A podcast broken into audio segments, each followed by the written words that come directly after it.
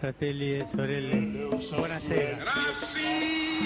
Luterilaisuus ei näy Bismillahirrahmanirrahim. täältä päin kovin paljon. In the name of God. Taantuma on kyllä nuorempia perheitä. Selittelemättä I do not heed. It is this unseen power Suomi 100 eläköön. Itsenäinen ja vapaa Suomi juhlii keskiviikkona ja meidän puolestamme saa juhlia vaikka koko viikonkin. Niin, nythän on kokonainen juhlavuosi. Liput ovat liehuneet ja Finlandia soinut. Suomea ja suomalaisuutta on markkinoitu maailman kansoille.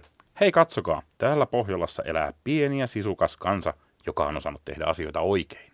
Vaan mistä tunnistaa suomalaisen? Millaista on elää satavuotiaassa Suomessa suomalaisena, jota ensisijaisesti nimitetään uussuomalaiseksi tai maahanmuuttajaksi, joskus toiseen ja kolmanteenkin polveen saakka?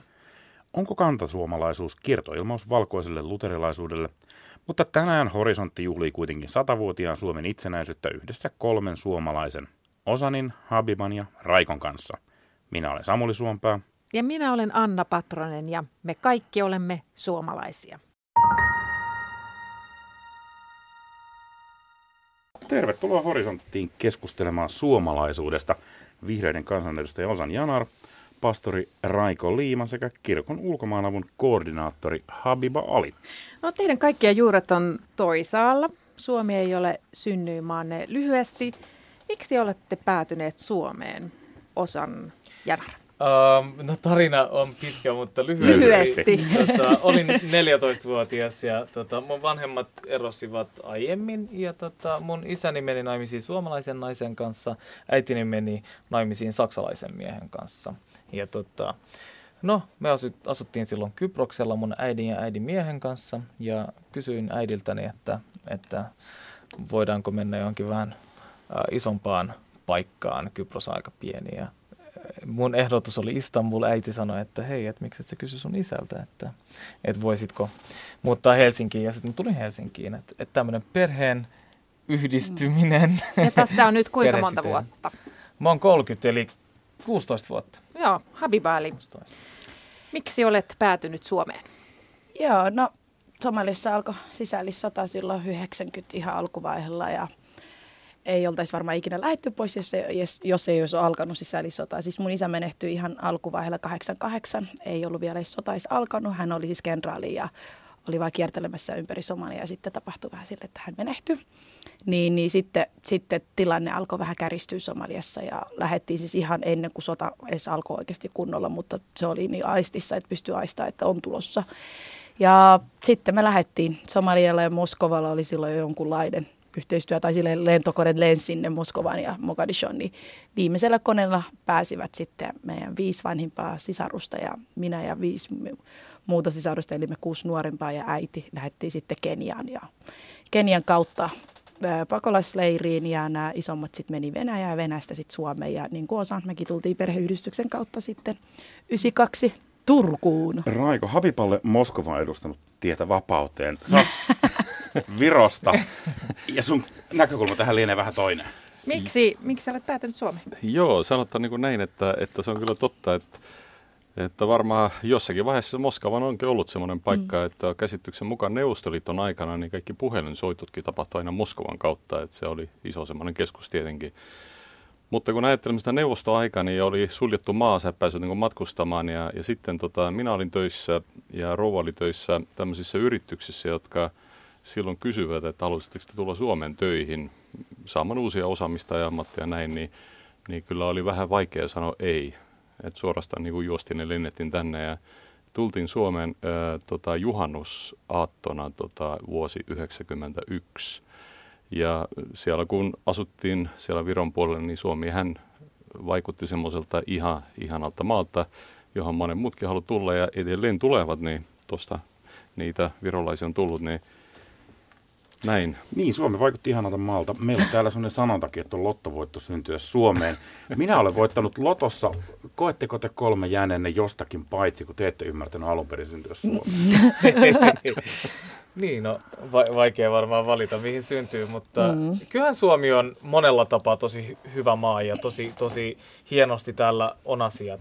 Toki paljon kehitettävää Mm. myöskin, mutta tota, kyllä mä ö, monia asioita Suomessa arvostan.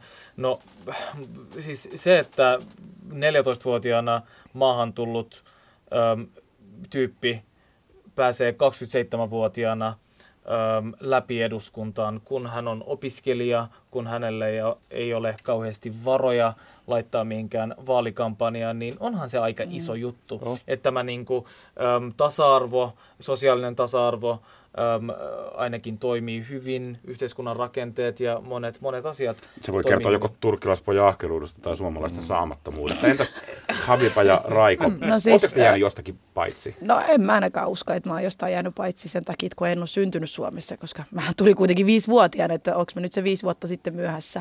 Että en mä siis mun mielestä ole jäänyt mistään pois, mutta siis se, kun sä sanoit sen lottovoitto, niin silleen mä näen, että on lottovoitto olla turvallisessa maassa, että mä sain turvaa. Entä Raiko? Tämä on kyllä osuvasti hyvin sanottu, että aikanaan isoisa kun neuvoo, niin sanoi, että muista poika, kun menet ulkomailla, met Suomeen. Kun hän soutamalla vielä, mutta tämä oli vähän liika pyydetty kyllä.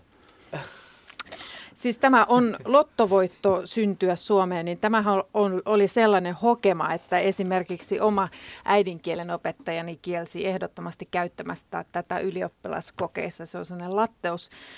Ja halusin kaivaa tähän, että mistä onkaan tämä sanonta peräisin. Ja tähän on olemassa ainakin kaksi tulkintalinjaa.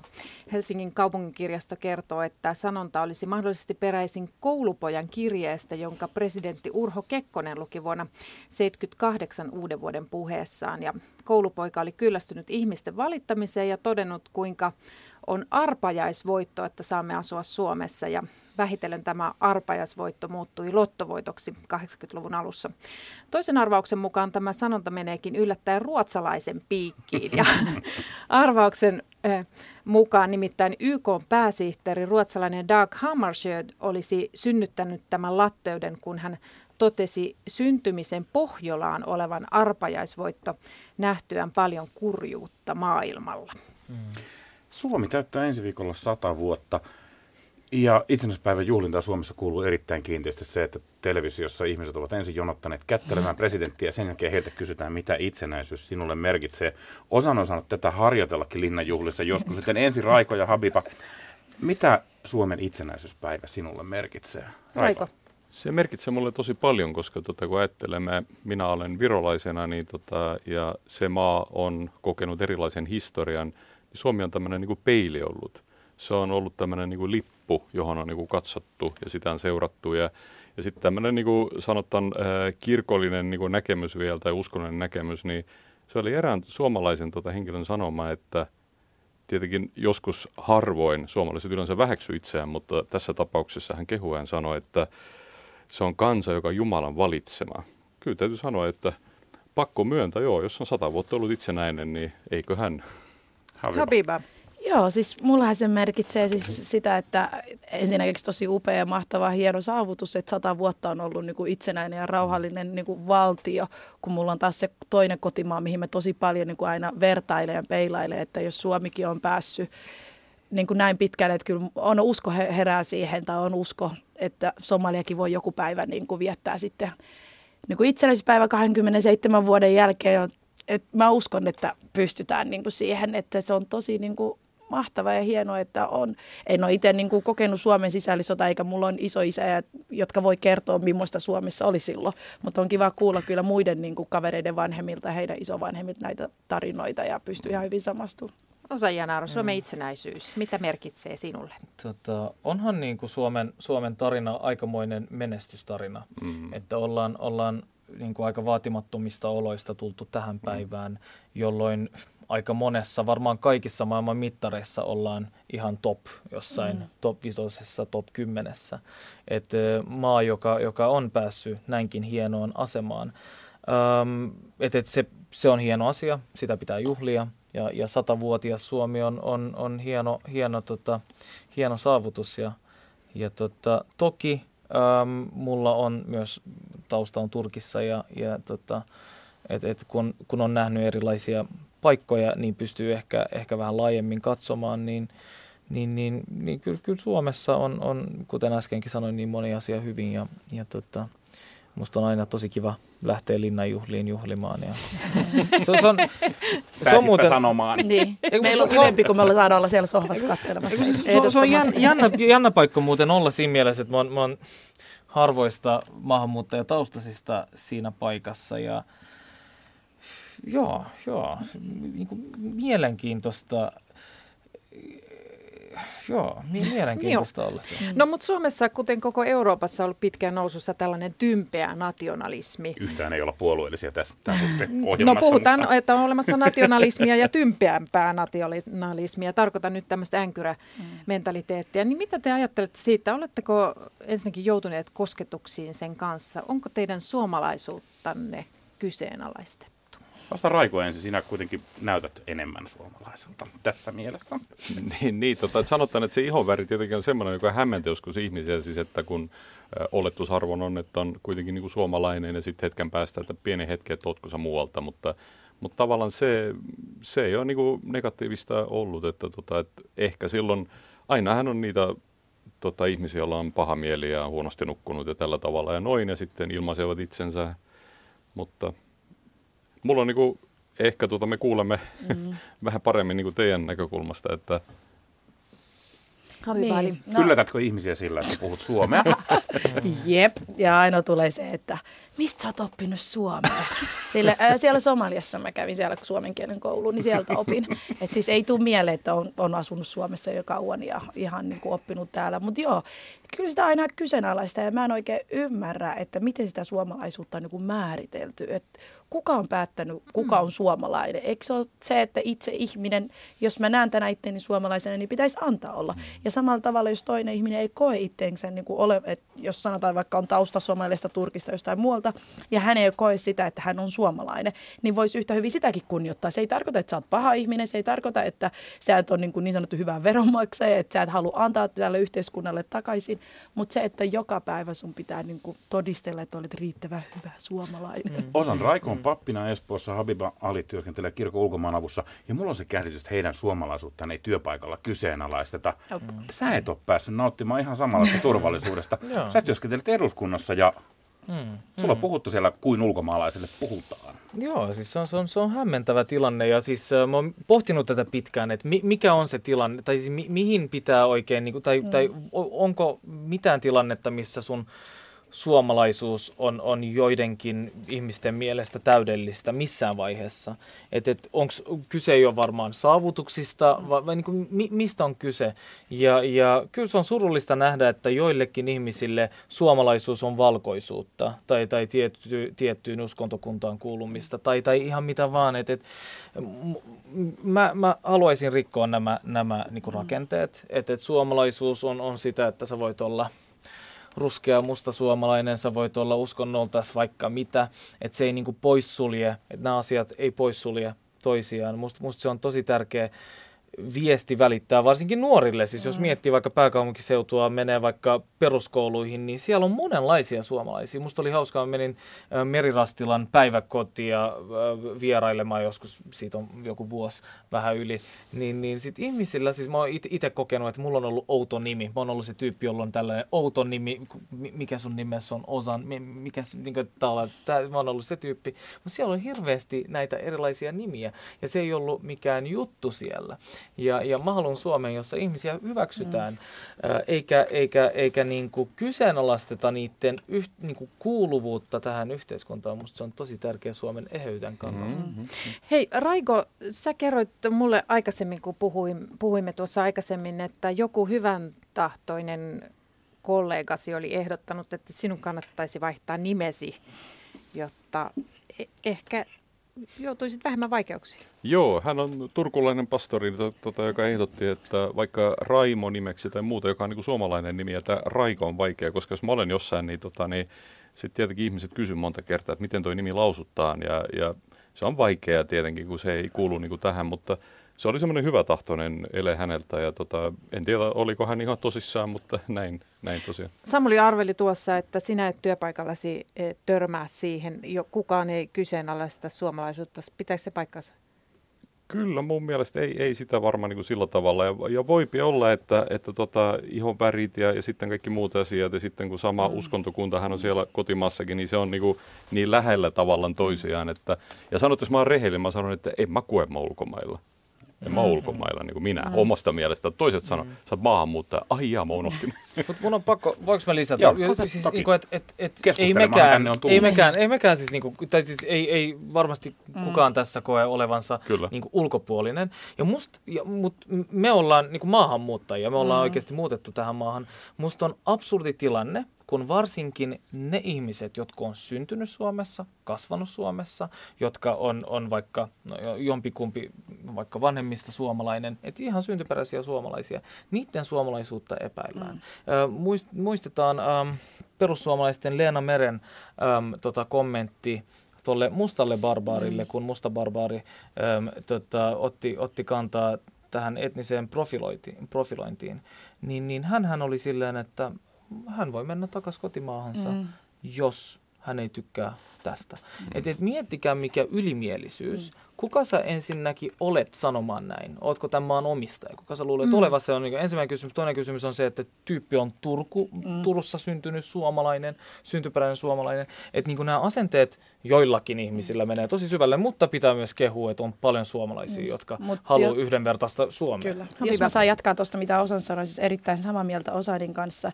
Ja, et se, että et, et kun puhutaan niinku siitä suomalaisuudesta tai kyseenalaistaan sitä suomalaisuutta, niin siis esimerkiksi, okei, okay, me hyväksytään, eihän meillä ole mitään traumaa siitä, että me ollaan maahanmuuttajia. Me ollaan maahanmuuttajia, me ollaan maahan muutettu, mutta millä äänensävillä sä puhut siitä maahanmuutosta? Osa on tullut 14-vuotiaana, mä oon tullut 5-vuotiaana. Meidän vanhemmat ovat muusta maasta. Me ollaan maahanmuuttajia, se on fakta, sitä on käsitelty. Mutta se, että jos me koetaan itsemme, että me ollaan suomalaisia, niin se pitäisi olla mun mielestä myös hyväksytty ja sallittu. Mulla on ollut tosi paha identiteettikriisi just sen takia, että mä näytän tältä ja on erinäköinen kuin valtaenemmistö täältä suomalaisista, niin se, että kyseenalaistaa joka päivä mun suomalaisuuden, okei okay, fine, mä pärjään sen kanssa, mutta mun lapset, jotka ovat Suomessa syntyneitä, jotka voivat asettua Suomen presidentiksi, niin että heitä niin kyseenalaistaa se, että ne on suomalaisia. Ja tästä työpaikoista, kun puhuttiin, että miksi me, no siis mulla ja osa, osa on mahtavat niin kuin esimerkiksi itsetunnot ja on hyvät oltavat Suomessa. Me koetaan vahvasti, että me ollaan suomalaisia, johtuen varmaan just siitä niistä meidän lähipiiristä, kenenkaan me ollaan, meidän ystävistä ja työpaikoista, koska jos työpaikat ja sun työkaverit ei näe sua suomalaisena tai ei pelkästään suomalaisia, jos ne ei hyväksy just se, mitä sä oot, niin se on sitten niin kuin tosi, en mä ainakaan jaksaisi mennä mihinkään töihin. Et mulla on tosi erittäin positiivisia, mahtavia ihmisiä. Mä oon erittäin kiitollinen, että mä oon nykyään on kirkon ulkomaan avulla, koska siellä on, mä saan olla ihan oma itseäni. Habi, mä, mä haluan tarttua tuohon, kun sanoit, että jos sun suomalaisuutta ei hyväksytä, niin sä pärjäät sen kanssa. Se tuntuu niin jotenkin traagiselta, että niin kuin mi, millä eväin sä pärjäät? Et, Ei siis, en, mä, mä en tajua, että missä sitä määritellään, kuka on suomalainen, kuka ei. Mä oon ihan hyvä kansalainen, mä oon erittäin aktiivinen, mä oon vaikutan tässä yhteiskunnassa, on valtuutettu Espoossa, ää, huolehtinut jälkeläisistä aika paljonkin, voin tässä ihan niin kuin, että kaikkea mitä määritellään on hyvä vero, niin kuin veromaksaja, mutta siis silleen mä tarkoitan, ei mun tarvitse todistella joka päivä. Mutta sulla täytyy olla aika paksu nahka, No, mutta eikö siis niin? mulla on, ja mä oon, sit, mä oon, se paksu nahka on kertynyt monien vuosien jälkeen. Ei se ole yhdessä päivässä syntynyt kyllä, ja monien niin kuin, kokemusten jälkeen. Mitäs täällä on niin suojaava kansallis- kansallistunne, jos Suomessa toisinaan tosiaan kyseenalaistetaan osan ihmisistä suomalaisuus? Raiko, sä oot kuitenkin itse kotoisin maasta, jonka identiteetti onnistuttiin säilyttämään mm. neuvoston miehityksen aikana sillä, että korostettiin virolaisuutta, Kyllä. joten sä et varmastikaan voi nähdä kansallistunnetta mitenkään voittopuolisesti huonona asiana, vaan virolaisuushan selvisi nimenomaan sillä, että virolaiset säilyttivät oman identiteettinsä. Näissä tässä ristiriitaa. No tota, sehän oli niinku tota eri aikaa ja kaikkea tällaista ja noin, ja, ja silloinhan oli niin, että tavallaan se kieli oli se tekijä. Että se äh, ikään kuin sä puhut samaa kieltä, sä liityt samaan ryhmään, ja sanotaan niin historiallisista syistä vaan niin kuin eri värisiä ihmisiä vaan oli vähemmän niin tietenkin, mutta, mutta se kieli oli se tekijä. Ja sanotaan niin kuin nykypäivänä esimerkiksi meillä on maahanmuuttajaryhmiä seurakunnassa, ja kiitos tietenkin siitä kirkkoherralle ja kaikille muille, tota, jotka on siinä mukana tässä monikulttuurisuustyöstä. Muutenhan se ei olisi mahdollista. Eli on tämmöiset edellytykset. Ja kongolaista ryhmää, joka meillä on, kun he kertovat minulle, että tota, meillä oli leiri ja he sanovat, että puolet meistä on suomalaisia. Se oli niin kuin jännä. Mä kysyn siis, miten niin? Ne kertovat, että jolla on Suomen kansalaisuus, se on suomalainen. Et se oli heidän kriteeri. Mm. Tämä on Yle Radio 1 ja kuuntelet Horisontti-ohjelmaa. Me puhutaan tänään suomalaisuudesta ja keskustelemassa ovat vihreiden kansanedustaja Osan Janar, pastori Raiko Liiman ja kirkon ulkomaanavun koordinaattori Habiba Ali. Niin, tässä on varmaan jo vähän puhuttukin tästä. Nyt kysyn vielä kuitenkin, että kuinka paljon te joudutte määrittelyn kohteeksi, että joku muu määrittelee teitä. Mä ajattelin, että osan, sä oot vihreä poliitikko ja taidat olla taloustieteen maisteri. Mä oon kandi, kandi. kandi, kandi. Se on hyvä myöskin. Siis taloustiede, joo. Joo, ja tota, tuleeko silti aina puheessa tämä maahanmuutto? Sulla on varmaan paljon muutakin sanottavaa kuin esimerkiksi Tur- Turkin tilanne ja tota, maahanmuuttajien arki?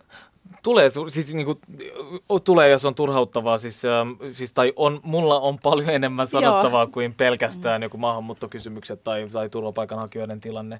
Ja tota, joo, se on, se on siis hämmentävää, että jotkut näkee mua, mua symbolina jollekin asialle, joka, joka, johon ne liittää mut, mutta mä koen olevani ihan tavallinen suomalainen, joka, suomalainen nuori, joka asuu Helsingissä, joka, joka on nykyisin kalliolainen, jolla on samankaltainen mielentila ehkä juuri tällä hetkellä. Että et tavallaan musta oletetaan monia asioita mm. ja se, se ei tunnu hyvältä ja musta tuntuu, että se on, se on yksi asia, mihin pitäisi puuttua. No sä oot myöskin uskonnoton, mutta joudut sä kommentoimaan muslimi, muslimimaailman puolesta. Määritelläänkö sinut muslimeihin? Joo, joo. Ja mä oon muslimi oletettu ainakin. Ja toki mä nyt oon muslimienemmistöisestä maasta, mutta en itse ole, siis en ole kasvanut uskovaisessa kodissa, enkä itse päätin jossain vaiheessa, että enhän mä nyt usko, että, että mun ei itseäni tarvi kutsua muslimiksi, mutta ähm, että kyllä, kyllä sitä tulee ja, ja se on se on, se, on, se, on, se on hämmentävä tilanne. Habiba, osan edustaa meille tässä maassa kuitenkin sellaista kiiltokuva maahanmuuttaja. Hän on niin kuin, hyvin elämässään eteenpäin päässyt ja semmoinen unelmavävy, joka me voidaan nostaa esille joka kerta, kun halutaan esittää, että miten Suomessa pärjätään. Entä ne ulkomaalaistaustaiset nuoret, jotka eivät ihan tonne kansanedustajaksi asti ole ky- kyenneet, miten me kohdellaan heitä? Mm. Päästetäänkö me heidät osaksi suomalaisuudesta? No ei, ei, ei todellakaan pääsetä, eikä heidän ääntä kuulu, varsinkin jos se ei ole niin kuin esillä, tai siis sillä tavalla, jos se et ole aktiivinen yhteiskunnassa, eli ootko poliitikko, teetkö paljon vapaaehtoistyötä näitä, niin ei heitä, heitä näy. Mutta sen mun on pakko sanoa, että siitä lähtien, kun Osan ja Nasima on niin kuin mennyt eduskuntaan, niin sehän on ollut, niin kuin, mehän ei nähdä Osan ja Nasima mitenkään maahanmuuttajana. Tämä on se niin kuin hassu, että jotenkin, että kun mä näen kuitenkin, että ne on niin kuin meille roolimalleja, esimerkkejä ihmisiä, ihmisiä, että ne on ihmisiä, jotka on kuitenkin niin kuin maahan muuttaneita, jotka on päässyt niin pitkälle, että ne on mennyt eduskunta, niin kyllä, kyllä ne siis antaa meille usko ja toivo siitä, että mekin päästään joku päivä. Siis ei pelkästään siis eduskunta, eihän kaikki halua, että niistä tulee politiikkaa, mutta että sä, susta voi tulla ihan mitä vaan sä haluat. Mutta kyllä siis, anteeksi, mä sain, vielä saisi sanoa, että kyllä sais, pitäisi vielä kuulla näiden nuortenkin ja muidenkin, jotka oikeasti niin kuin kokevat itteensä, että ne on jääneet tämän suomalaisen yhteiskunnan ulkopuolelle. Ja varsinkin mä oon huolissa näistä nuorista, jotka oikeasti on syntyneet Suomessa, mutta ei nyt vaan näytä niin sanottu kantasuomalaiselta. Raiko, Suomessa on 30 000 virolaista. Etenkin rakennusalalla meillä on suomalaista kotimaista työttömyyttä ja Tallinnasta tulee laiva, laiva lasteittain kalevipoikia tänne rakennustyömaalle. Ja tähän on liittynyt aika paljon myöskin kritiikkiä täällä. Mm. Tota, yritetäänkö sua saada vastuuseen siitä, että virolaiset tulevat ja vievät suomalaisten työpaikat, tai törmäätkö tähän? No sanotaan, että se on, jos tosiaan niin on puhuttu siitä, että joku on nukkunut huonosti, niin tota, hän harvat, harvat joku on niin sanonut siitä, että mutta mä niin itse ajattelen tällä tavalla, mä en tiedä onko se nyt hyvä vastaus, mutta mitä mieltä muut ovat, että... Me arvostelemme sen kohta. siis, siis tämä stereotypia, tiedät mm. sä? Se mua niin hämmentää joskus, kun joku tulee kertomaan, että puhu vaikka mulle, tota, niin kuin, mä olen niin monikulttuurisuustyöntekijä niin kuin seurakunnassa, pappi, joka vastaa siitä, että tietty kansanryhmä on kaikki tyhmiä tai jotain muuta vastaavaa. Mm. M- mun mielestä siis tämä on tämmöinen asia, että se liittyy niin kuin yksilöön. He, ei voi, että jos lainataan tätä Juha Hurmea, joka sanoi, että tuota Juntti toppika ruotsia, mä en tietenkin tiedä, kenelle hän sanoi sitä, mutta se ei ole olennaista. Niin, niin Kulttuuriministerille ehkä niin kuin jälkikäteen katsoen. No, saattaa olla. Vaati anteeksi pyyntö. niin, niin, haluan vaan sanoa, että, että jos tästä kylästä numero kolme löytyy Suomi Finlandista joku juntti, ihan samanlainen löytyy joka maasta. Että se ei, ole, niin kuin, ei voi sanoa, että se yksi kansa niin kuin tämmöinen, tämä jotenkin niin kuin, saa mua niin kuin, tuota, menettämään niin yöunet. Niin kuin. Osan. Tuo tuo on hyvä pointti siinä, että, että, että niin kuin maahanmuuttajia ryhmiä ja tietyistä maista tulevia nähdään tosi monoliittisina. Mm. Että kaikki olisi samankaltaisia ja, ja ei nähdä sitä variaatiota, sitä niin kuin vaihtelua. Ähm, Ja, ja siis ähm, sähän voit olla syntynyt Suomessa tai jossain muualla, niin sähän voit olla ihan samalla aaltopituudella ihmisen kanssa, joka on syntynyt ihan toisella puolella maailmaa. Ja, ja voit olla saman maan sisällä syntynyt, mutta et yhtään ole samalla aaltopituudella tietyn ihmisen kanssa. Että niinku, et, et me, me jotenkin missataan näissä yleistyksissä näitä, näitä yksityiskohtia ja variaatiota. Hei, tämä on Yle Radio 1 ja Horisontti ja me puhutaan tänään suomalaisuudesta ja täällä keskustelemassa ovat vihreiden kansanedustaja Osan Janar, pastori Raiko Liiman sekä kirkon ulkomaanavun koordinaattori Habiba Ali. Puhutaan vielä Suomen rakentamisesta. Miksi haluat rakentaa tätä maata ja millaista maata haluaisit rakentaa? Raiko. Mä tota, olen niin kiitollinen tälle maalle ja sen takia mä näen, että minun panos on tärkeä tässä. Mä uskon vahvasti siihen, että tässä tulee vähän semmoista uskonnollista tä- näkemystä, mutta mä haluan kertoa niin oman. Mä ajattelin, että tuolla taivaan lisänä on niin suunnittelu. Mä en niin sattumalta täällä. Ja mulla on joku tehtävä täällä. Ja sitten mä sanon vielä yhden asian, mikä mulle on niin tärkeä. Koska näitä rakennusmiehiä on enemmän kuin kaksi täällä. Ja aina kun on iso kansanryhmä, niin aina joku sekoilee siellä keskenään. Ja sitten mulle kerrotaan muuten, että renkat varastettiin, joku teki tätä, tätä. Niin, niin mä haluan kertoa, että kaikki ei ole, kaikki ei ole pahoja ihmisiä. Et mä haluan olla tämmöisen esimerkkinä. Toki minä voin tehdä virheitä, mutta se on, se on minun panos. Mä haluan olla tukemassa Suomea rakentamassa ja antaa oman panoksen, koska Suomi on ollut niin hyvä minulle, meidän perheelle. Joo, joo. Osan Habiba. Joo, ai, ai. tavallaan musta, musta toi oli hyvä kommentti, toi renkaan varastamiskommentti, että tavallaan kun ihmisiä nähdään niin kuin enemmän, tai siis niin kuin ei yksilöinä, vaan niin kuin taustojensa edustajina, isomman tavallaan kansanosan edustajina, niin, niin siitä ei oikein tuu yhtään mitään. Et, että, mutta mi, millaisen Suomen mä haluan rakentaa, niin siis oikeudenmukaisen sellaisen Suomen, jossa, jossa, joka on edelleen ähm, niin kuin tällainen mahdollisuuksien maa, että, että, että Juuri ihmiset niin. voivat unelmoida siitä, että ne, ne pääsevät vaikka papeiksi, kansanedustajiksi tai en tiedä lakimiehiksi vai, tai tavallaan toteuttaa itseään ja, ja maa, jossa ihmisiä ei nähdä taustojensa kautta, vaan yksilöinä. Ja tämä ei ole mikään tyhjä hokema, vaan ihan oikeasti mä uskon siihen, että, että, että niin kuin sellainen pelkistäminen ja, ja lokeroihin laittaminen äm, tekee meistä tosi, tosi niin kuin, jotenkin, niin kuin, että me ei päästä silloin, silloin kukoistamaan. Että, että mä haluan maan, joka, joka on suhteellisen vapaa kaikille. Habiba. Joo, siis äh, molemmissa aikaisemmissa puheenvuoroissa tuli jo hyvin esille, mutta siis se, että Suomi on kyllä mullekin antanut paljon. Mä oon saanut täällä turvan. On ollut erittäin hyvä mun perheelle, mun äidille, mun muille sisaruksille, mun omille lapsille. Mä uskon, että sillä on joku syy, miksi me just Suomeen niin kuin päädyttiin. Ei, ei, ei me mitenkään sano, että me lähdetään nyt Suomeen, mutta jotenkin päädyttiin Suomeen. Ja mä haluan antaa tälle Suomelle maalle niin kuin takaisin. Ja samalla mulla on kuitenkin näitä lapsia täällä, niin mä haluan luoda heillekin parempi, parempi maa, missä täällä kaikki, joka ikinä riippumatta, niin kuin osan sanoa sun omista taustoista, mistä sä oot tullut, minkä näköinen sä oot. Että ei lokeroida ihmisiä. Ja Suomi oikeasti on ihan loistava maa. Täällä asuu upeita ihmisiä. Valtaenemmistö on erittäin, erittäin avomielisiä, mutta se on vaan se vähemmistö, jolla on vaan se kovempi ääni. Joten mä haluaisin rohkaista kaikki suomalaisia, että hei, pidetään huolta toisistamme, puututaan puutoi, niin kuin vääryistä ja puolustetaan toisiamme. Raiko Liman. Joo, mä sanoisin vielä tästä tota, niin kuin tavallaan kun ajattelemme, sehän on niin kuin fakta ja tosiasia, että on vähemmistö ja on enemmistö. Mm. Ja nyt tietenkin tota, myös niin kuin, tavallaan tässä on niin kuin, enemmistöllä on vastuu siitä, että se enemmistö, enemmistön pitäisi niin kuin, huolehtia vähemmistöstä. Että jos mä olen niin kuin, vähemmistöedustaja ja mulla on kolme ovea ja mä haluan päästä niistä läpi, mä en pääse, jos ei se enemmistö edusta avaa mulle niitä ovia. Ja samaan aikaan olet sekä vähemmistö- että enemmistöedustaja. Sä oot vähemmistöedustaja virolaistaustaisena, enemmistöedustaja luterilaisena pappina ja kannat vastuuta samalla se on no myöskin totta. Habiban uskonnonvapaudesta. Eli nämähän leikkaa toisiaan koko ajan. Hei, mutta muista tähän sen, että meillähän saa tuota diakonallista apua kaikki, riippumatta mihin kirkkoon tai uskontokunta kuuluu. Ohjelma loppuu vielä. Nyt kun te olette puhunut siitä, mitä te haluatte Suomelle antaa, niin mitä annettavaa Suomella on teidän lähtömaille, niin kuin synnyinmaille? Niin mitä Suomi voi antaa Virolle, Turkille, Somalialle tai mitä nämä maat voisivat Suomesta oppia?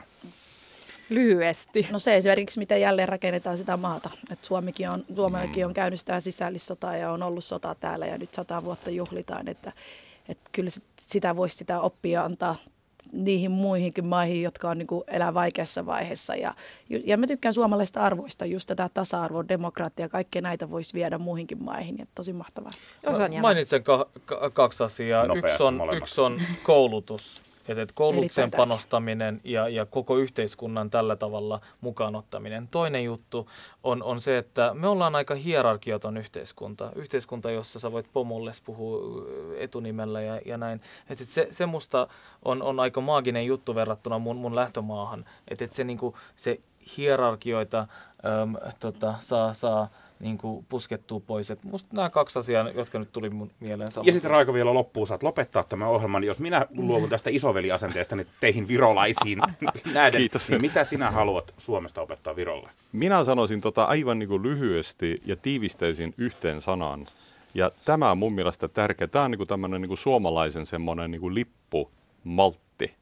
Maltti. Ja siihen on hyvä tämä ohjelma lopettaa. Kiitoksia teille. Kiitoksia. Kiitos. Kiitos, kiitos.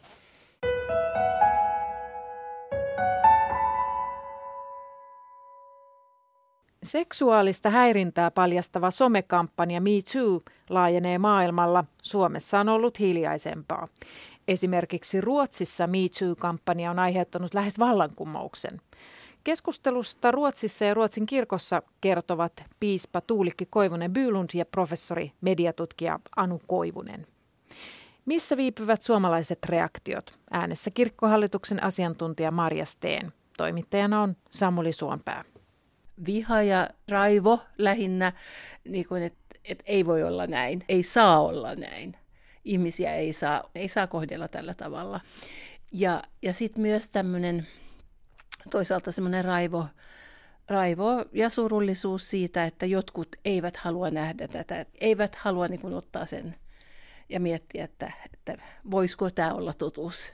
Keskustelu seksuaalista häirinnästä jatkuu ja kirkkohallituksen ruotsinkielisen työn keskuksen KCA Saan asiantuntija Maria Steen on vihainen. Kansainvälisesti paljon huomiota saanut sosiaalisen median Me Too-kampanja on Suomessakin nostanut esiin naisten kokemuksia seksuaalista häirinnästä, mutta yksittäisiä lehtijuttuja laajempaa keskustelua ei vielä näytä syntyvänä. Ei ainakaan samassa mittakaavassa kuin Ruotsissa, jossa kampanjan laineet ovat monen instituution päälle lyödessään yltyneet jopa suoranaiseksi myrskyksi. Naiset kaikilla työelämän aloilla nousevat esiin ja kertovat kokemuksistaan. Sadat näyttelijät, laulajat, toimittajat ja urheilijat ovat puhuneet ahdistelusta ja jopa 4600 rakennusalalla työskentelevää naista julkaisi yhteisen vetoomuksensa seksuaalisen häirinnän lopettamiseksi. On aloitettu poliisitutkintoja, julkistettu nimilistoja ja moni ahdisteluun syyllistynyt mies on menettänyt työpaikkansa. Suomessa on paljon hiljaisempaa. Mistä ero Suomen ja Ruotsin välillä johtuu, mediatutkija Anu Koivunen? Historiasta, siitä, että, että minkälainen, minkälaista, minkälainen on ollut ä, naisliikehdintä, feministinen liikehdintä, siitä historiasta, joka on niin Suomen ja Ruotsin välillä erilainen. Että Suomessa ä, ei ole samanlaista julkista tilaa ikään kuin ottaa esille näitä kysymyksiä ja mobilisoitua niiden äärelle. Et mä, et musta se on kaikkein julkisen keskustelun luonne on se, joka, joka erottaa näitä, näitä kahta maata. Ruotsissahan ollaan niin kuin järkyttyneitä siitä, että meillä on tämä edistyksellinen kieli. Meillä on paljon poliitikkoja, suuret puolueet on julistautuneet feministeiksi ja silti meillä on tämä häirintä. Meillä on tämä seksismi, meillä on nämä ahdistelut, meillä on tämä väkivalta, meillä on niin sanan ja puheen ja tekojen välillä valtava ristiriita. Suomessa ihan samoja tarinoita näkyy somekeskusteluissa ja, ja myös julkisuuteen jonkun verran tullut, mutta Suomessa tämä julkinen tila tämän niin kuin kysymyksen ää, esille nostamiseen on erilainen. Ää, meillähän ei niin kuin puolueet, poliitikot, meillä ei ole siis korkeata poliittista tukea ikään kuin tälle kysymykselle leimahtaa. Se erottaa näitä kahta maata. Ruotsissa niin kuin vakavasti ajatellaan, että nyt voidaan olla jonkun aivan valtavan historiallisen muutoksen äärellä – että tässä ei ole kyse siitä, että kuka flirttaa kenen kanssa oikein, vaan siitä, että on niin kuin valtava iso historiallinen muutos ja niin kuin se riippuu nyt kaikista ihmisistä, myös niin kuin instituutioista, jotka joutuu miettimään, että miten tähän suhtaudutaan ja meidän toiminnastamme on kiinni, että onko tämä vallankumous. Ja kun instituutioista puhutaan, niin Yksi Ruotsin vanhimpia ja merkittäviä instituutioitahan on Ruotsin kirkko, eikä tämä keskustelu häirinnästä ole kirkkoakaan ohittanut. Emerituspiispa Tuulikki Koivunen Bylund, miltä keskustelu seksuaalista häirinnästä kirkossa on näyttänyt? Sehän on näyttänyt aivan sen saman asian, kun se on näyttänyt kaikissa näissä muissakin ammattikunnissa, että, että seksuaalisen häirinnän niin kuin tämmöinen moottori on, on siis valtataistelu, siis miehel, miehillä, jotka ovat normeja yhteiskunnassa, on valtaa ja se on niin kuin tällainen näyttö siitä, että me, me tässä päätämme ja, ja nämä rakenteet, joissa etuasiassa on kyse, niin ne ovat aivan samat yhteiskunnassa ja tietenkin kirkossakin, joka on osa yhteiskuntaa. Ja se on hyvin hyvä, että nämä asiat on tuotu esille, kissa laitettu pöydälle ja meidän kolme naispiispaamme ovat myöskin menneet mukaan tähän MeToo-kirkon. Siellähän on tuhat, yli 1300, jotka ovat kirkossa eri ammateissa, jotka ovat kertoneet näistä seksuaalisista häirinnöistä ja, ja muistakin jopa ö, raiskauksista. Se on oikein tärkeää, että kirkko on mukana tässä, tässä työssä, että nämä, nyt se on loppu. Ja meillähän on kirkolla ollut jo 20 vuoden ajan, esimerkiksi joka hiippakunnassa on mies ja nainen, jotka on valittu sellaisiksi, joihin voi ottaa yhteyttä, jos on jotakin tällaista häirintää tapahtunut. Että on tehty paljon työtäkin sen poistamiseksi ja, ja uskon, että tätä häirintää on enemmän jossain muissa piireissä kuin kirkollisissa piireissä, mutta eihän sitä täältäkään kirkostakaan ole täysin saatu pois. Niin sanoit erityisesti kolmen naispuolisen piispan olleen aktiivisia. Arkkipiispa Antje Jakkeleen, nainen siis hänkin, kirjoitti viikko sitten, että hän tuntee henkilökohtaiseksi vastuukseen niiden rakenteiden purkamisen kirkosta, jotka tätä häirintää mahdollistavat. Ja myös Helsingin eläkkeelle jäänyt piispa Irja Askola puhuu tästä usein. Naiset eri hippakunnistakin on yleensä lähestyneet nimenomaan häntä naisena, silloin kun ovat halunneet puhua seksuaalista häirinnästä. Tuulikki Koivunen Pyylund, onko piispan sukupuolella tosiaan tällainen merkitys? Aivan varmasti. Siis uskon todella, että siis omasta mielestäni Suomen piispan kokous on hyvin vammainen niin kauan kuin siellä ei ole puolta piispakunnassa naispuolisia. Ja sama meillä on täällä Ruotsissakin, että kun on näitä nyt kaksi uutta naispiispaa, niin sittenhän niitä on vaan viisi neljästä toista, että ei tämä Ruotsikaan mikään taivaan valtakunta ole, kun on kysymys piistain kokouksesta. Bertolt Brechtin runon mukaan suomalaiset ovat kansa, joka vaikenee kahdella kielellä. Asiantuntija Maria Steen, onko näin edelleen vai joko Suomessa puhutaan? Puhutaan, kyllä. Eli torstaina lammikko tulvi yli kaikkien rajojen. Ankkalammikko eli Ankdammet, siis suomenkielinen ruotsi. Torstaina Huvudstadsbladet kirjoitti suomenruotsalaisen naisjärjestön Astran kampanjasta Dammen Brister. Pato murtuu. Ja siinä, on, on, siinä ryhmässä on 20 000 jäsentä Facebook-ryhmässä.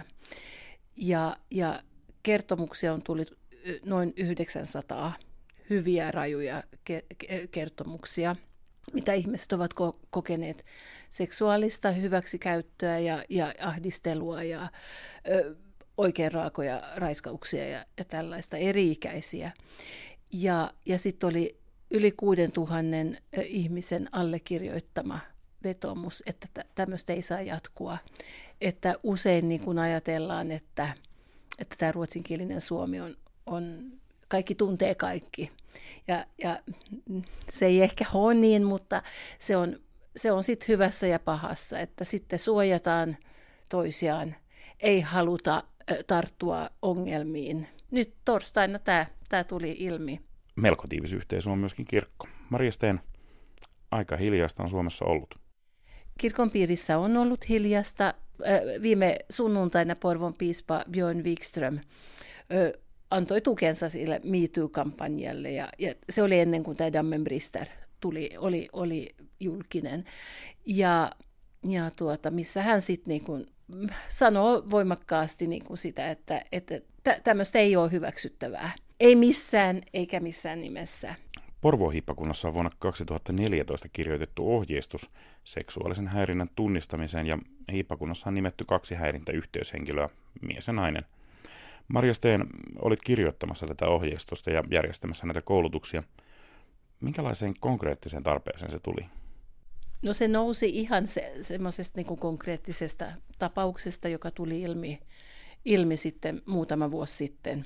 Silloin ö, piispa ja tuomiokapituli päätti tai antoi, antoi teht, ryhmälle tehtävän, tehtäväksi kirjoittaa tämmöinen toimintaohjelma, mikä on sitten sit, tuomiokapituli hyväksynyt ja ottanut ikään kuin ö, ö, ö, se on, se on ohjaava. Ja, ja siitä pidettiin silloin koulutuksia eri puolilla Porvoon hiippakuntaa, että et, et yhteensä oli noin 150-160 osallistujaa näissä koulutuksissa, mikä on tosi paljon ollakseen Porvon hiippakuntaa. Hiippakunnassa on sitten kaksi, kaksi tämmöistä yhdyshenkilöä, jo, joihin voi ottaa yhteyttä, jos on kokenut häirintää tai seksuaalista väkivaltaa tai, tai, tai, tai hyväksikäyttöä. Ja he ovat sitten perheneuvonnassa työntekijöitä.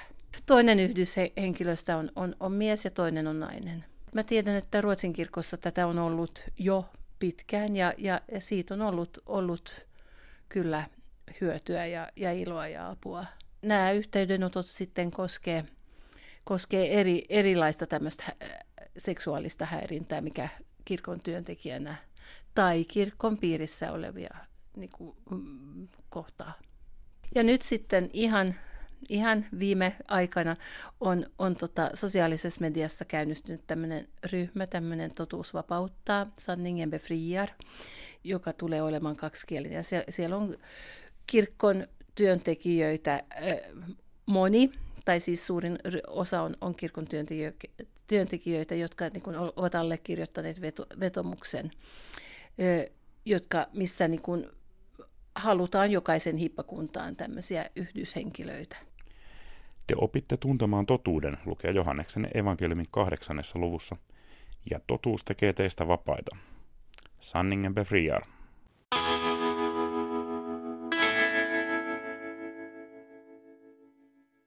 Horisontti toivottaa kuuntelijoilleen erinomaisen juhlallista itsenäisyyspäiväviikkoa. Suomalainen, missä oletkin? Muista, että Horisontin voi kuunnella myös Yle Areenasta, milloin vain, vaikka ulkomailla kun koti-ikävä yllättää.